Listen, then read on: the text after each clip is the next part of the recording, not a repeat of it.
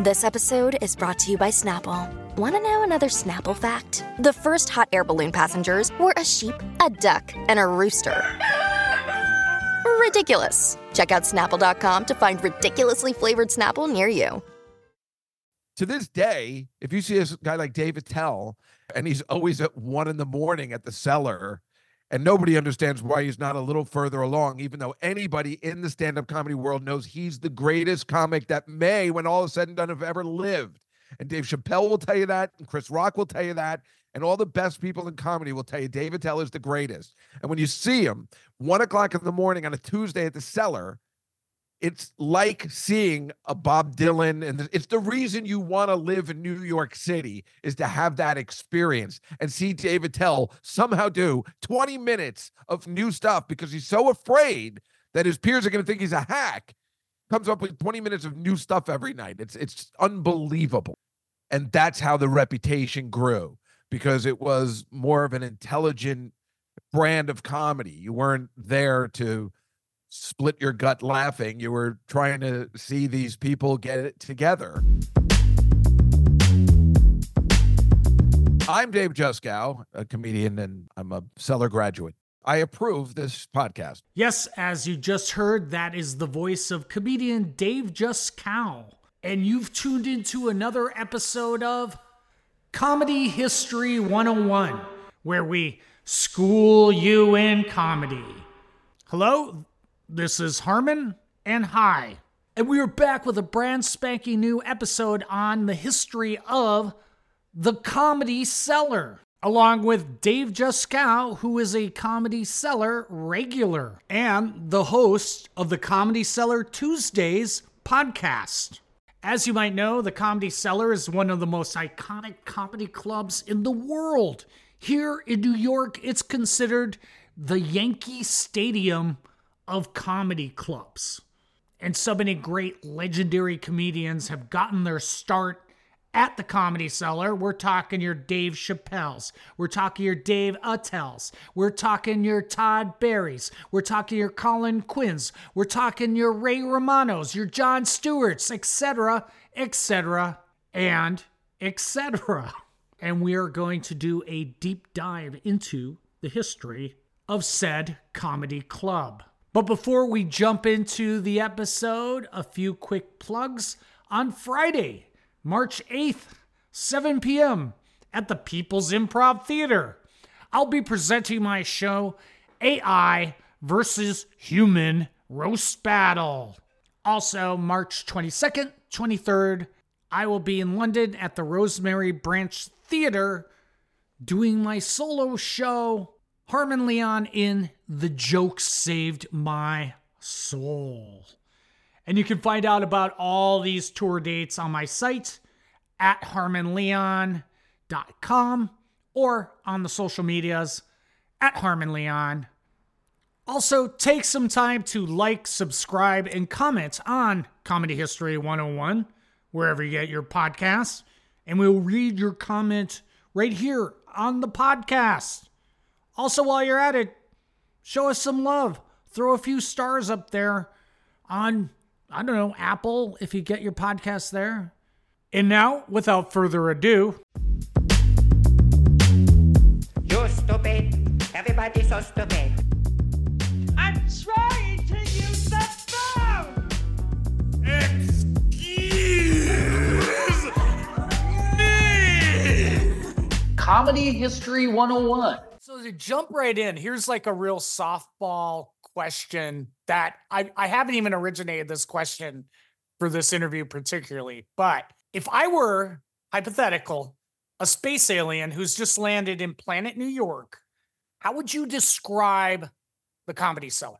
Well, I would say if you were looking for comedy, like if you were a space alien that seemed to know comedy and you were looking for stand up comedy, I would say that the Comedy Cellar is the best place to go. The Comedy Cellar is still the the best place where you're going to see the most professional comics and as as you can know but the comedy cellar but just by the lines alone and the fact that they have nine shows a night and they're expanding by next year to you know a fifth or sixth room you know there's already four rooms at the comedy cellar and they're making an uh, they they took over that McDonald's down the street on 3rd Street. So obviously the people have spoken all over the world and that's something the other clubs don't have of where people will wait and try and get into the comedy cellar.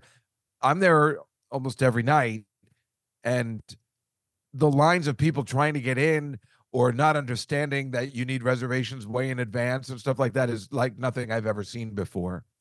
So the comedy cellar still has the cachet that the other comedy places don't have. And the question is why?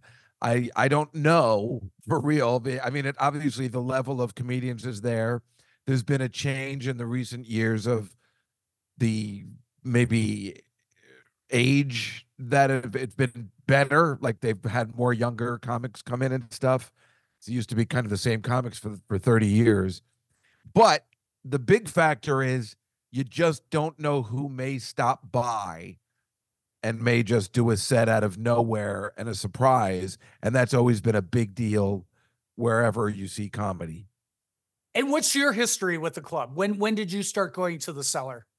Well, I started going there in the late 80s, early 90s, was very happy to get on stage there and everything. But I don't even know where I got involved. I know I was banned there for a while. Oh, then, we could go into that later. With, yeah. with with my question of the controversies over the years. Yeah. But yes, I've uh, been a, a comedy cellar. We call ourselves a, you know, comedy cellar family. And it's the kind of place that when you're don't have anything else and it's New Year's Eve or something, I could go down and be with my friends that I have considered family over the year, over the years, and it's really quite a lovely community. You're stupid. Everybody's so stupid. Yeah, I mean, is that one of the like personalities of the cellar? Is just sort of comedians first, family sort of atmosphere that stems from you know the ownership of the Olive Tree Restaurant, which is above the cellar. Yeah, that's right. And that makes it different than all the other places. There's definitely a, a rich history to it, to it and its owner and its ownership and the way they treat the comics. It's yeah, I good. think wasn't it like the first to have like a no heckling policy? I don't know about Or- that. I mean, Or I it has a no like heckling think- policy. I'd like to think all the clubs have that. Yeah. That if there is trouble, somebody comes over right away.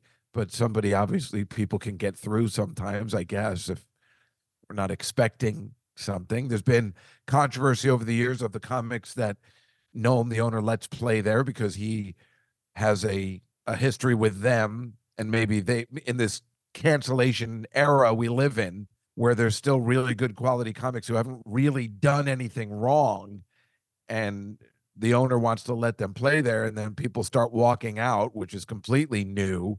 You know, they had to go through that as well to still make it to where they are the best. Yeah, and what logistically makes it the best? Kind of give us a like a just a walkthrough tour of you know basement club, low ceilings. Well, you're talking about well, right. The first where it first started, the actual comedy cellar on MacDougal Street. Yeah, it's odd that a place like that would be the best place. It's just a stupid true cellar basement that just had a bunch of leftover furniture in it that nobody was doing going to to become the greatest comedy club in New York at least for sure and then really the country. But I mean you can make a case for other places out in California. But this place yeah it's it's crazy because it's just it's a a cellar a true basement cellar. It's not flashy. The bathrooms are kind of gross and yeah Yeah, and the this- people is it still like the people upstairs have to walk through the comedy room to use the bathroom from the restaurant. That's why I never pee there. I use a bar across the street that we have a relation that I have a relationship with because yeah, I, I refuse to walk through the comedians because especially if Dave Attell, for instance, is on stage, he will make fun of me when I go to the bathroom. And I don't need that if I'm just going to pee. But it's also the greatness of the club too. Just because I don't want to get made fun of, some people love it but it is funny if you're just an average person and my mother i'm taking to the olive tree restaurant and to pee, she's got to go through the comics, and yeah, somebody's have like Nick my DiPaolo, like rip her a new one. Yeah, exactly. I mean, that's kind of hilarious. yeah. So, you know, again, that's interesting as hell. It's a great, fascinating reason to also go even just to the restaurant. Yeah. So take us back. So I believe it was 1981 when the club started. A comic, uh, Bill Grunderfield, is Bill- it? Grunfest. Grunfest. There you go. Yeah. Yeah. So Bill Grunfest, right. The the place wasn't a comedy club. They had the Cafe Wha next door, which was that was all owned by the same person, which is Noam's Dworman's dad. And he owned the club. And he owned the, the restaurant, the olive tree. And the basement was just full of furniture. And that was where the bathrooms were. And Bill Grunfest just said, you know, you should think about doing stand-up comedy here. We should have a, a show. And they're like, yeah, that I guess we could do that. I mean, it's really as easy as that. Somebody said this is a great room to have a show, which is so funny because so many people do that with rooms. I mean, you and I met where Susie Felber put together a show at the Elks Club. Yeah. And, and why doesn't that become the comedy cellar? right? It's the same premise. It's just a little room in the middle of nowhere. Well, I mean, granted, this one's in the West Village, Yeah. That's Weehawken. So Right, it's a right. little, yeah. but there's plenty of rooms in the West Village that don't become the comedy cellar. There's, Yeah, yeah. That's a, I mean, again, it's like the logistics. And again, you know, just producing shows in New York, I've gone on foot walking around looking for venues and just, you know, and again, the history of the village is, you know, you have the bitter end, you have, you know, all those music venues where, say, you know, Cheech and Chong got their starter, That's Woody right. Allen, or, you know, Lenny Yep. Bruce. And what was like the year? Was that all kind of like on a wane out, or what was the New York comedy scene going on back then? I mean, Well- now it's just like the Edinburgh Festival where every bar has a comedy show, but you know, different yeah. era. I, think what what happened. I mean, I came in around 1987 when I not the comedy cellar. That was where you wanted to strive to play. Even it had a good reputation even back then. Not the reputation it has now. It was a really good one though, but it was a comedy club you wanted to get into. But in 1980, when I started comedy in like 1983, there were just comedy clubs. It's funny now when there's comedy rooms and all this expansion. And I think that came from the level of comedy that was on television. So there was only comedy clubs. There was Catch Rising Star. There was the Improv, which you see on Seinfeld on the on 44th and 9th. There's there was the comic strip and the comedy cellar. And I don't I don't even think I've forgotten one. And these were the like there were four or five places you could play if you were a comic. And people tried to build stuff, but they just they would go up and come down and they just couldn't compete with the actual comedy clubs. Yeah, And was and- was his intent just to like have like a one nighter club, like you know we see now in you know typical bar room New York kind of rooms, or was it That wasn't a oh, thing. That- yeah. That's what now I remember my place. That Mhm. wasn't a thing. It was then all of a sudden A and E started doing comedy shows like the improv. The improv out in LA started evening at the improv. And then Caroline's came up with the Caroline's Comedy Hour.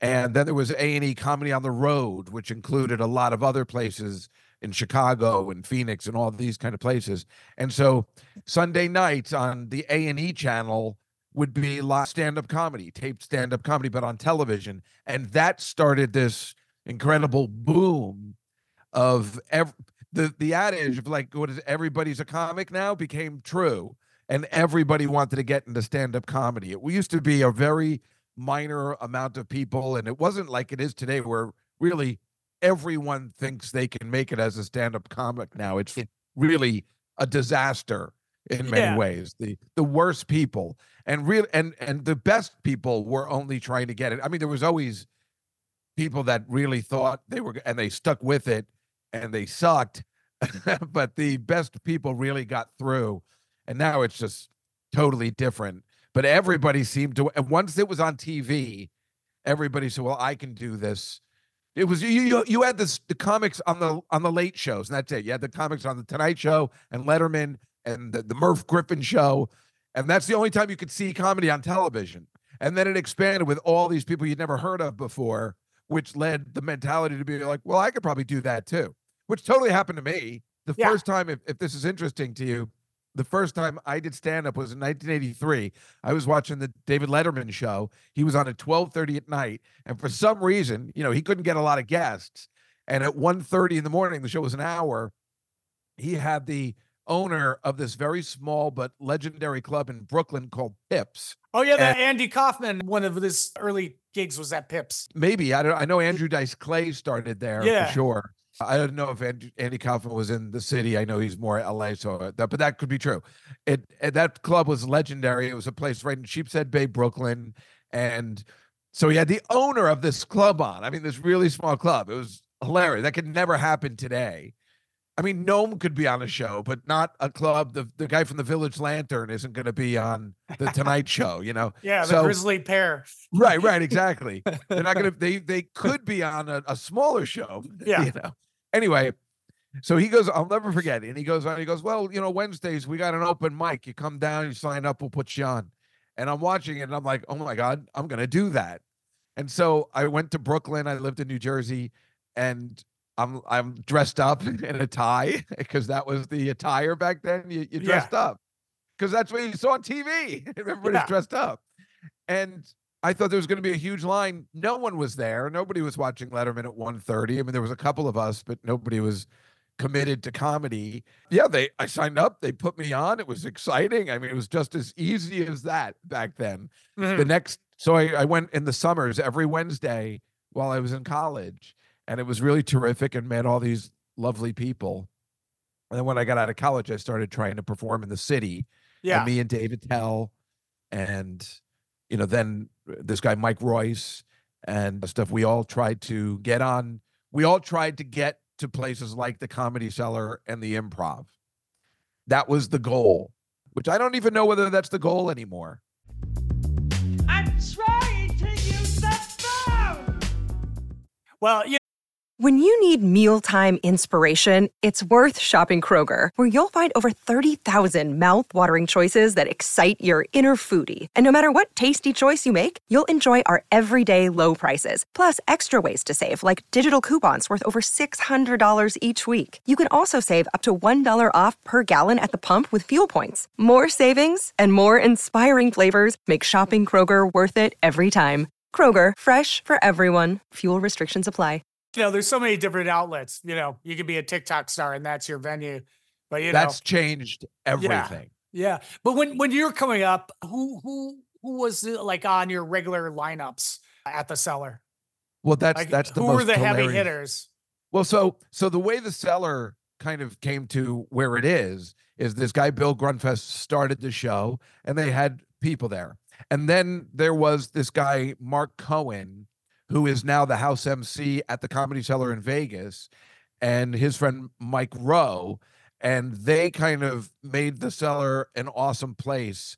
And they had a little comedy team together, Rowan and Co- Rowe and Cohen, and and they, they made it fun and late night and a late night happening and built it up to where it got to the level close to where it is today and made it exciting and like i said right in the heart of the west village which was a, a big happening late night place. I mean you're talking about catch rising star which is a great place that's on 77th street and first avenue that wasn't a big late night happening there. Yeah. this made Unless it like fun to go right and this made it fun to go at 10 o'clock 11 o'clock midnight and this place would still be happening. So these two guys kind of bought in other comics and colin quinn was there when i started and and kevin brennan who now has been let go like canceled i guess even though he's incredible to me still but is, is that uh, Neal Brennan's brother? Yes, it is. Yes, yes, it is. In fact, Neil Brennan always credits me with helping him in comedy because we took him around when he Kevin brought him around when he was like 11. And I guess I guess I was funny because he was 11. I'd be like, "Listen, kid, this business will chew you up and spit you out." And he knew I was kidding, and he got the gag even Yeah. at 11. You know Yeah. that I was playing the old the old guy with the cigar, you know, and telling him that. So he totally he uh, he got comedy at a very young age, which was obvious. So anyway, so these guys started it, and then it became like this really fun, interesting place. I, Ray Romano was there. I'm trying to think, obviously, who was there. Yeah, I think more interesting is like who did you see really struggling in their early years? Like I was reading this Vanity Fair article on the oral history of the cellar. And it was like Jon Stewart would just bomb on a regular basis. And he worked at Right. the Mexican restaurant down the street. That's that's Panchitos. That's right. That's where Yeah. I met him. He worked there. He wasn't even working the cellar yet. You know, he had to aspire to get there too. We're about the same. We started around the same time. And yeah, he'd bomb all the time. He hated comedy. But anybody that knew comedy knew him and Attell, Dave Attell, who would, you know, think that he's bombing, just like Jon Stewart. They weren't it- bombing. Anybody that knew comedy knew there was something special about these two in particular. And somebody like Colin Quinn also would technically be, quote, bombing, but it wasn't bombing. And if you were an intellect in any kind of way, this was like seeing Bob Dylan in that same neighborhood and getting it. And that's how the reputation grew because it was more of an intelligent brand of comedy. You weren't there to split your gut laughing. You were trying to see these people get it together. And if you got it, then it was the best time you could ever have. And just like people got Bob Dylan at the beginning, like this guy can't even sing. I, I don't even think he carries a tune, but it's the same thing. I mean, really, to this day, if you see a guy like Dave Attell and he's always at one in the morning at the cellar, and nobody understands why he's not a little further along, even though anybody in the stand up comedy world knows he's the greatest comic that may, when all is said and done, have ever lived. And Dave Chappelle will tell you that, and Chris Rock will tell you that, and all the best people in comedy will tell you Dave Attell is the greatest. And when you see him one o'clock in the morning on a Tuesday at the cellar, it's like seeing a Bob Dylan, and it's the reason you want to live in New York City is to have that experience and see Dave Attell somehow do 20 minutes of new stuff because he's so afraid that his peers are going to think he's a hack. Comes up with 20 minutes, 20 minutes of new stuff every night. It's it's unbelievable. and and you- it's, it, it cannot be seen on television. That's the problem. His stuff is good enough, but you're not getting his greatness when he does television. Yeah, and do you think like that's like comedians like Attell, just the room kind of, you know, I was reading this book, I think it was written by what's his name, David Byrne of the Talking Heads that said like, you know, music's dictated by the room. Like say the music that came out of CBGB's was dictated by these low ceilings and kind of logistics where like a church where sound goes everywhere. Do you think a style of comedy was dictated by the style of the room of the comedy cellar? Excellent question. I've been to CBGB's before, and he's exactly right. It was like it was such a shithole that it it. I think it's you're right. It's the the the thing of the you're in a shithole, and you're seeing greatness. And you're right. The sounds that are coming out. I remember. I. I saw. I, I saw the Ramones there, and I saw other. I mean, up till Hole. You know, with what's her face and. uh, You know, seeing a band there was obviously exciting, and every and it was it was it was a, like a happening. And when you're there, you knew it was greatness. Obviously, by the time I got there, CBGB's had had a really good reputation. But you're absolutely right. The Comedy Cellar, when you're there, especially the original location, you really think it's a happening. It is exactly like you're saying with CBGB's, the low ceilings that they, the audience it, it permeates. It's the the laughs are coming fast and furious. And the fact that you have to struggle to even get on the stage and that it is small, and Dave Chappelle is going to maybe walk up to this small, oh. little, very intimate room. Yeah, it, that's a great question. And you're absolutely right. I'm sure that has something to do with it. When all the other comedy clubs had very, very big rooms, this is small and intimate, and a guy can sit on a chair and make you laugh for a half hour. And then there's gonna be somebody going through right in front of you using the bathroom from the restaurant upstairs. So That therefore, makes it you're, old you're- school. Yeah. yeah, yeah, yeah. So therefore, you got to interact. Excuse me. these guys kind of got it going and got the reputation in the late 80s, early 90s. And then it was really to make it what it is today. I think it was Louis C.K. and his show, Louie, that really made it the level of what it is today, where the owner can buy that McDonald's down the street and open a, a fifth room. Yeah, I never heard about the McDonald's. That's exciting. You know, again, Yeah, they don't it's- own that whole two block area. that legendary horrible McDonald's on Third Street that had Yeah. nothing but nonsense and chaos for so many years is now purchased by the Comedy Cell, and they're going to make it a, you know, a big room, which is good for me because then they let me do different kind of stuff. The owner, thank God, know him. This guy's so great. He's always up for doing interesting things, Mm. which the other rooms allow you to do like readings and stuff that you do, storytelling nights, things like that. Whereas the other room is only for stand up comedy, as it should Yeah. be. You want to make sure Yeah. there's always just stand up there for the people that love stand up, the weirdos that still like just regular stand up comedy. Yeah, and so what fun. what what are the features of the cellar? Is the uh, the legendary uh, comedians table? Can you tell us a little bit about that Well- and its origin? Yeah, somebody just told me about the origin. The other, I can't even remember now, but I remember, you know, it it was the greatest holy grail of really making it in comedy if you were able to sit there. And obviously, it was just there was no green room, so you just had an area that was the comics needed to hang out, and you could also get. Uh, they also give you a free meal, or or half off. I don't know. I don't know when it started. Now I think it's free, and we needed a place. The comedians needed a place. The place didn't have a green room. All the other places used to have a bar. The improv had a bar. The uh, Catch Rising Star had a bar. The comic strip has a bar. You can see in Seinfeld the bar. I mean, I know that's just a studio, but it's supposed to be the original improv on 44th Street. And they have a bar the comics hang out in, not a green room. So the cell the cellar had nothing because they had a restaurant upstairs, not a just a bar. So they just needed an area. They had this table in the back of the room, and finally they had to put a note there because people were bringing people that weren't allowed to sit at the comics table. You know, they'd bring guests. You had to be really careful. how, how do you get invited over? Is it like one of those old school Johnny Carson invites you over to the couch sort of thing? Yeah, pretty much. Pretty much.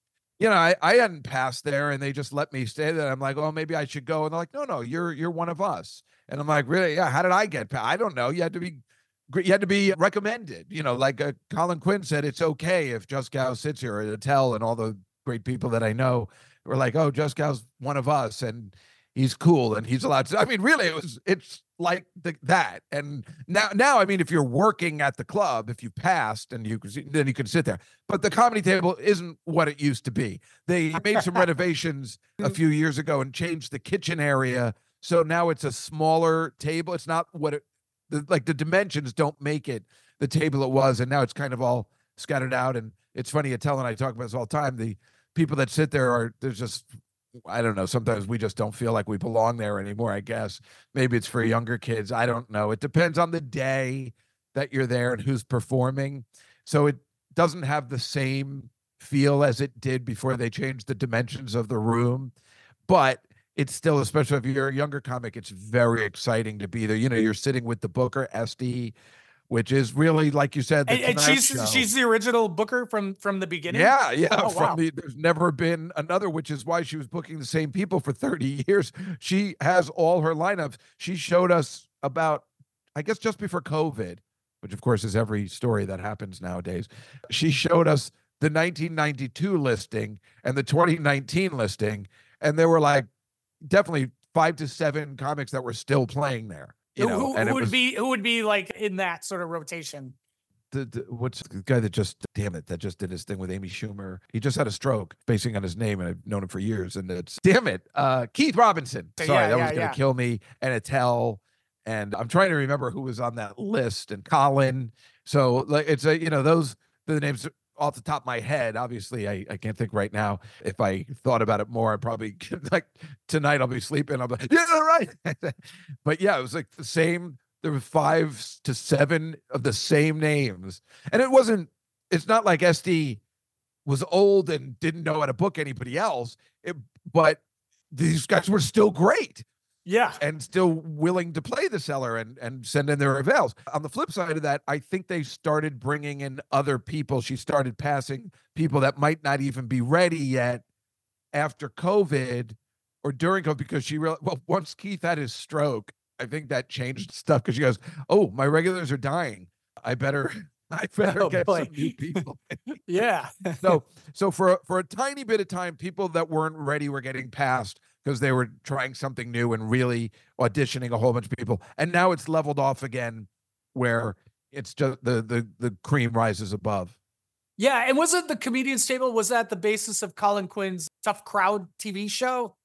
Or No, maybe I don't not. know if that was it. I mean, it definitely had the people who were sitting at that table, but no, I think that was just based on his stand up and what he did and how he was perceived as a comic and uh, how interested he was in current events and the news and talking about it on stage. I think it more came from that. However, everybody that was on that show, right, like Greg Giraldo and people like that, and we all just would have these conversations at the comics table Yes, I suppose there is a thing to that. There's probably somebody there that the you reporters and TV cameras have come in through the years and are always fascinated by the way it works and the conversations we had at the table. I can point out many examples. For instance, even I had a writer from Elle magazine back in the 90s, which I'm sure you can find somewhere, where I bought it. He was fascinated with how it worked, and I bought him not only over to the cellar to see everybody, but then to the comics table. Like, you know, we got permission for him to sit there, and then went over to Mark Cohen's house afterwards, where the comics would go at three in the morning and just hang out. And again, still just be funny, not trying new material, but just like that's what we all did. And it was so much fun. It's so not like that anymore. Uh-huh. Now people go home and just work on their stuff or do TikToks, but there wasn't that. So we all got together, went to a diner or went to somebody's house and hung out. And Mark Cohen's was the place where everybody hung out late night and drank, got high. And just because nobody had to wake up until three in the afternoon.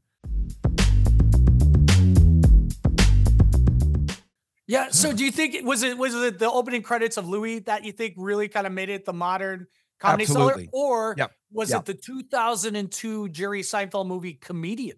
That had an impact, but not at the cellar. The Louie was the one, and that was when he when his show was really popular. Everybody started going there. He hosted Saturday Night Live. Then it became even more. And they did an imitation of the of his show with the Comedy Cellar. That is when it all really came. Well, up- here's a, here's a, here's a logistical question. When did the uh, the actual cellar sign go up? Oh, I I don't know. I don't know. again, but it's have a, it was like you know just a bar room or basement. I've been sitting there with, with like I was with you with outside Steve, who's been Yeah. working there for a long time, and it's so funny. We have seen people go, "Can you tell me where the comedy cellar is?" You know, there's that big lit up sign, Yeah. and it- he's just like, "All right, get out." yeah, You know, you're you're not allowed in, even if you have a reservation. You're too stupid. Yeah. And just a couple of last questions. I one controversy I read about was Donald Trump Jr. got punched out there. I think it was in 2002. Have you heard anything about that? No, I, I don't remember that. There's been a lot of controversies that have happened there over the years. One that affected my life somehow, which was a disaster, was you know it's been in the paper. Uh, Dave Chappelle and Dave Attell got into a fight there because Chappelle wouldn't get off stage and Attell was yelling at him, but in a funny way, and Yeah. people perceived it as a fight, which it was not. It was just Yeah, gonna be I mean, I see Chappelle like, but you know, do five hour sets. Exactly, in, in right, and San Francisco. it was his birthday, and Yeah. you know we were booing him because Chappelle can handle it. Yeah. But yeah, so there's always been controversy. There's always been punching out. There's been punching out of other comics sometimes, and there's always been celebrity nonsense on stage, like like or in front of crowds or just backstage. No, it usually happens afterwards, like on those steps that we walk down after the show. You know, because people hang out on those steps. oh, like who? I think I've read something about someone. I mean, that's vague, but yeah. I don't know. A lot of comics, and I wouldn't, I wouldn't mention their names. Yeah, like yeah, yeah, yeah, a lot yeah. of them have short tempers. Mhm. uh, which is surprising because when you see them on stage, you're like, oh, I wouldn't have thought they had a short temper, but they do. But again, with that comics table, I just want to tell you, like, even up until Marina Franklin, they know FX did a show about women in comedy, which is, you know, I don't know, is that I feel like that's almost an embarrassment to do a thing like that at this point. But they Yeah. were doing one, and they came. Of course, they had to come to the comics table, and they, it was Judy Gold and Marina and my myself. I was there. For, I I don't know why I was there. Yeah. but I remember I was making fun. I shouldn't have been there. I don't, it's just mostly the women. But yeah, they, people are always fascinated by the way things work, comics work, and the way they live their lives and stuff. It's just so different now. It was a lot more entertaining back then. Now the the drugs and alcohol don't seem to be as fun as a mix as they used to be. You know, like you said, the TikTok is taking over. Now you get clubs that have TikTok people instead of comedians that sell out. And you can't blame the owners for wanting them, but they don't know what they're doing. We were at the Stress Factory, in New Brunswick, and some TikTok 19 year old kid, the place was packed with 25 year old girls. And he, he goes to his father, So, what am I supposed to do? And he's like, Well, just just talk, you know, like you do on TikTok. I'm like, Jesus. And, you know, there's people that would kill to have a headlining gig at places like that, but the climate has changed. What are Yeah. you going to do? Yeah. And so, what do you remember as you could take your pick on this one? you're either your best set or your worst set at the cellar. Well, actually, ironically, the worst set I ever had there was this thing that got me this television show. It's kind of odd. I did this thing on uh, Caroline's Comedy Hour that was legendary in TV, and I guess kind of made my bones in the business. I've always told people like, "Well, I never heard of you before," and I'm like, "Yeah," because I had one good set, and they're like, "Why do you know so many famous comedians? Why do they think you're okay to hang out with. I go, because I had one good set in 1996 and it was on this show. And before, when I was practicing it, it never worked, but it worked this one day, fortunately on TV. So there is footage, but I don't know if it holds up today. And that was a horrible set. And I remember even afterwards, my agent dropped me. I was so bad. And but the cellar is not where I've had my worst sets. I've had them in Atlantic City and uh, Vegas. I've been booed off stage before, but the best sets were multiple times where that crowd is just so great and fun, and every because of I think, like you say, the dimensions. Even the, I like the other room, the Village Underground, which holds 200 people instead of the 100. I felt that at home in there. I like walking through the audience with a wireless mic and just talking to people. There's still a, a closeness in that theater that's fun, and the comics still like it. And again, it's an underground, deep, cavernous place where it seems like it's a secret. And then you're all there together enjoying fantastic entertainment. You stupid. Everybody so stupid. And lastly, what do you think the Comedy Cellar's place is in comedy history? I know now- you kind of just uh, summed it up like over the last. Oh no, that's minutes, okay. but I yeah. mean, now it it's a legendary place that will be now and forever known as the base. Like, uh, what is is it? The bitter end or the other place that that closed? Uh, I can't. One of the places closed that that everybody played. Uh, Dylan and all those people starting in the '60s, Lenny Bruce, like you're saying. The bitter end. There was another place that was always in that West Village area. One of them closed forever, but it'll always be known as the place in every history book on or Wikipedia. It'll be like, and he used to play here. I mean, the Comedy Cellar will be that legendary place. And that wraps up our episode today on the history of the Comedy Cellar. And you can find out more about Dave Juskow's comedy dates at his site, davejuskow.com, and check out his podcast, Comedy Cellar Tuesdays. And as always, remember to take time to like, subscribe, and comment on Comedy History 101, wherever you get your podcasts, or on our site, comedyhistory101.com. And we will read your comment right here on the podcast, such as this.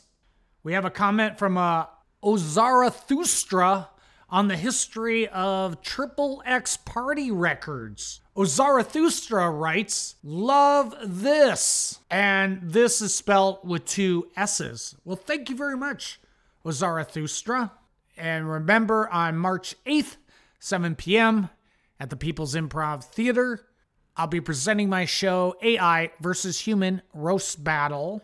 Also, March 22nd, 23rd, I will be in London at the Rosemary Branch Theater doing my solo show, Harmon Leon in The Joke Saved My Soul. And you can find out about all these tour dates on my site at harmonleon.com or on the social medias at Harmon Leon. And until next time, bye bye. You're stupid. Everybody so stupid. I'm trying